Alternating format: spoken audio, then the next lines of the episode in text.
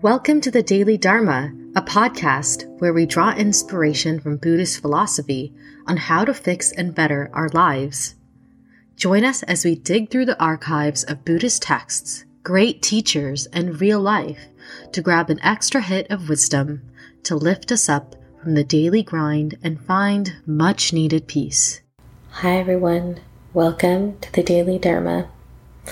In this episode, we're going to talk about New Day resolutions, what they are, and why we may want to consider them next year instead of New Year's resolutions. To start, recently I was able to meet a spiritual mentor who I had been planning to meet for literally years. I had thought that this meeting would lead to life altering insights or awakening of some kind. Because for so long I had held on to this hope that it would be momentous. And as a result, I actually had to make a lot of sacrifices to make this meeting happen. But as often happens in life, it didn't go as planned. It was a pleasant conversation, but it was in by no means this life altering thing that I thought would lead me in a new path. Instead, I felt a little bit of disappointment and then realized how grateful I was that I had actually built processes myself to nurture and develop my own spiritual development. Things like this podcast or reading books of Dharma and actually listening to lectures online, as well as my own meditation practice. When the meeting did not go as planned, I felt really happy that I had already built and established my own way, my own workflow of how to actually develop spiritually in life. Because without it, I would have felt lost because so much was riding on this meeting between myself and this spiritual mentor. And uh, this is a very much a strong parallel for how New Year's resolutions work. Because we often think it's that achievement, that goal, whether it be a job, a relationship, a milestone in our academic careers. We always think that it's achieving those things, taking a box off on our to do list that will change us for the better, that will lead to more joy, more happiness, more growth. But really, it's actually the processes that helped us get there that lead to that growth. It's very important, I think, in the new year that we focus more on investing in processes, things that are accessible to us, things that we can do every day, rather than the goals. Because processes are things that are built around our everyday habits. They're built around and they're meant to be accessible. They're meant to be adjustable. They're meant to be flexible. For example, you can choose to meditate at home or go to the temple for a group meditation, or you can do a workout at home or go to the gym. Both are part of the same process of trying to establish a routine of health or of spiritual reflection in your life.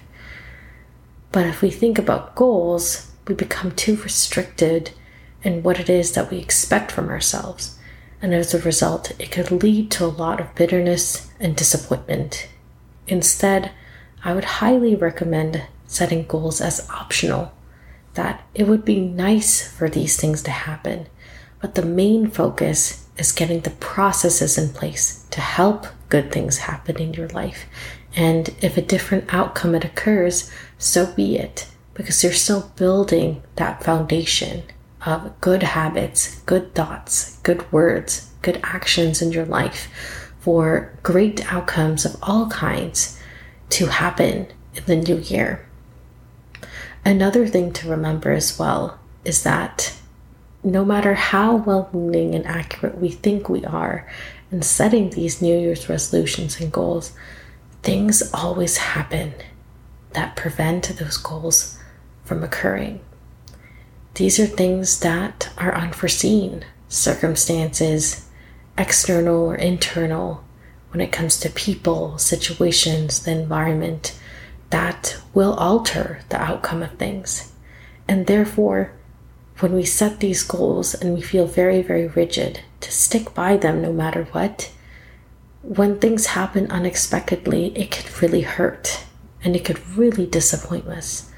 And as a result, it becomes better to learn to be flexible when it comes to achieving these goals. If you focus on building the right processes in your life and make sure that you're building processes for a better new day instead of goals to achieve in the new year, you will be much better off. To kind of round out this episode, I wanted to share a little story from Ajahn Brahm's book, Who Ordered This Truckload of Dung.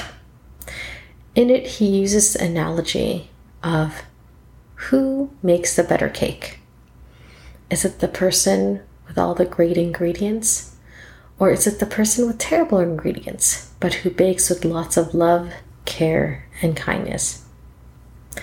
I think the power of this story and this question is the fact that no matter what ingredients you have in your life right now, whether that be your financial resources or the people around you or your skills, you never really know the outcome of life. Things are not predetermined, things are not pre written. What really matters is not what happens, but how it happens, how you choose to go through your life.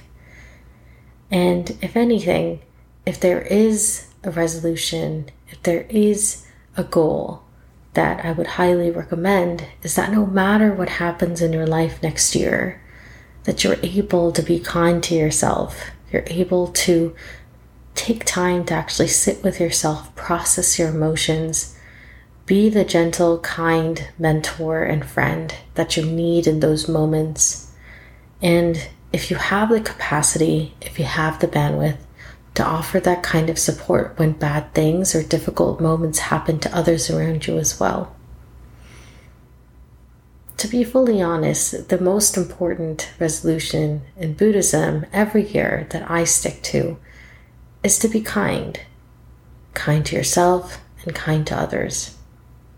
And when you put kindness first, all of the other goals kind of melt away because you realize that when it even when it comes to your job or your relationships all of these goals are really about protecting that image in your head of what you should be.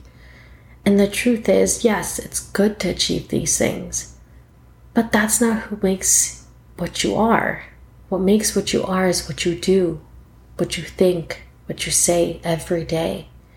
To be the best person you could be every day is the person you are, not what you achieve, not all the things you've accomplished, not your resume. When you truly think about life, not as a series of achievements, but a series of days where you make your intentions clear of how you want to live your life and how you want to approach things, that's when you know that you've actually baked a wonderful cake with your life and you've made the most out of the ingredients that you have instead of relying on everything that you have to get you to a certain destination or a certain goal. So, all in all, the real message of this episode is one to make sure that you're focusing more on achievable, repeatable processes rather than goals. What can you do differently during your day to help you nurture all the different spheres in your life and make sure that those processes are actually accessible, that they don't require jumping through a lot of hoops to achieve. Rather, it's something you can do today and you don't even have to wait until the new year to do. And then, second, if you were to pick a resolution for next year, please consider being kind. Being kind to yourself and being kind to others. Doing so is going to reshape how you live your life and also reshape where your joy comes from because being kind is always available to you and can always be achieved, no matter what situation you're in. Thank you so much for listening to this episode on the new day's resolution, and I hope the rest of your week goes very well and is full of joy and happiness. Until next week.